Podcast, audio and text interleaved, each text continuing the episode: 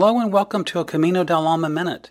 My name is Ernie Vecchio, a trauma psychologist turned wisdom teacher that is hiking and biking across the United States to remind people that their inner lives matter.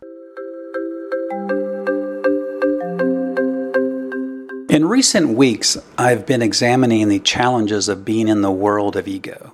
That has been particularly difficult for me because of my age. Not so much that I am set in my ways of doing things, but rather my earlier years were spent transcending the ego's impact on my life, so I'm kind of finished with that. In my awareness this week while biking hiking across America, it seemed a valid topic for my Camino Minute, so here goes. It has been my experience that spiritual growth is an endless process of suffering the ego awake.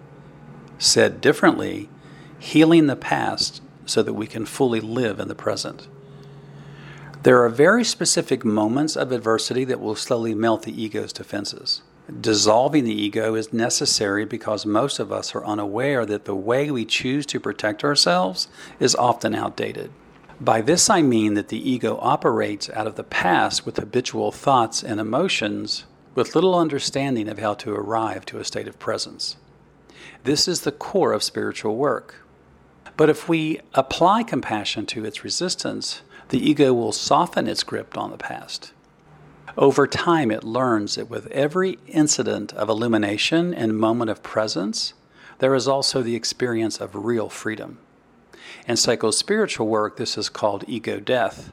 And for the less experienced, often the source of anxiety around the process. In truth, of course, the ego doesn't really die. Instead, it is transcended and made conscious so it no longer is in control of our lives. This is what I meant when I said that I had arrived to a serene place on my mountain. Words in the culture for this radical change in our sense of self include expansion, enlightenment, and paradigm shifting, to mention a few. Needless to say, spiritual seekers all know it is a pivotal process that must be worked through. In order to understand ego death, we must first understand what the ego is. Psychology defines it as our sense of self or identity. My work considers it an adaptive function that defends the belief that it is separate from the source when in truth it is divided and immersed in an unconscious sleep. It is this perception of separation and isolation that causes our suffering.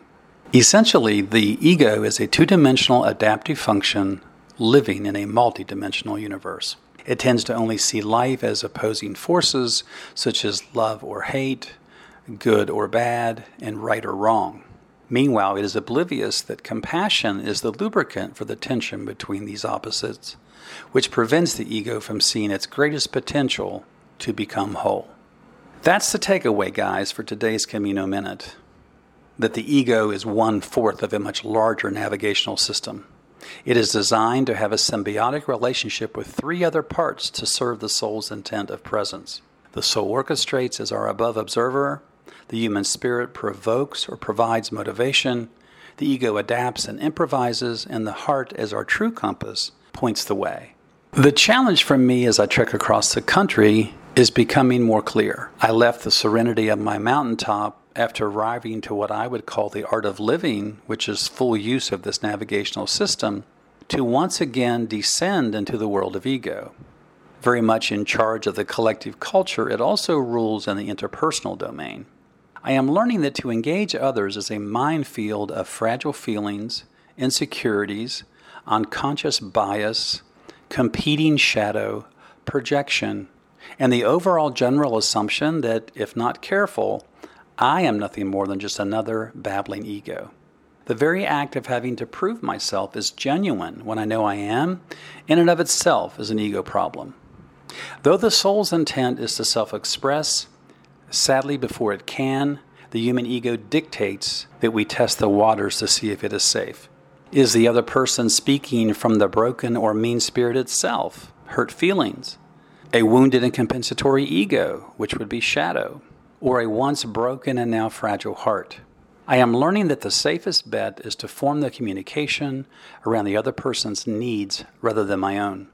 To teach or impart wisdom becomes a bait and switch sales technique versus let me tell you what I've learned about the human condition.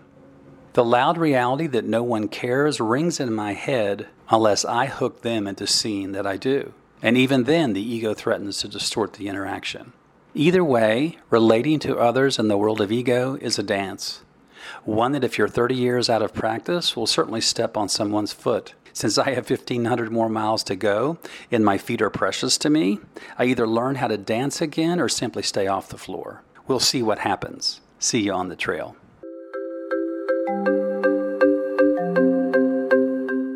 Thank you for listening to a Camino del Alma Minute. Again, my name is Ernie Vecchio, a trauma psychologist and wisdom teacher that has created a context for your adversity that once you understand it will absolutely change your life. You can follow my pilgrimage as I continue to cross the country at both ernievecchio.com and innerlivesmatter.com. Hope to see you on the trail.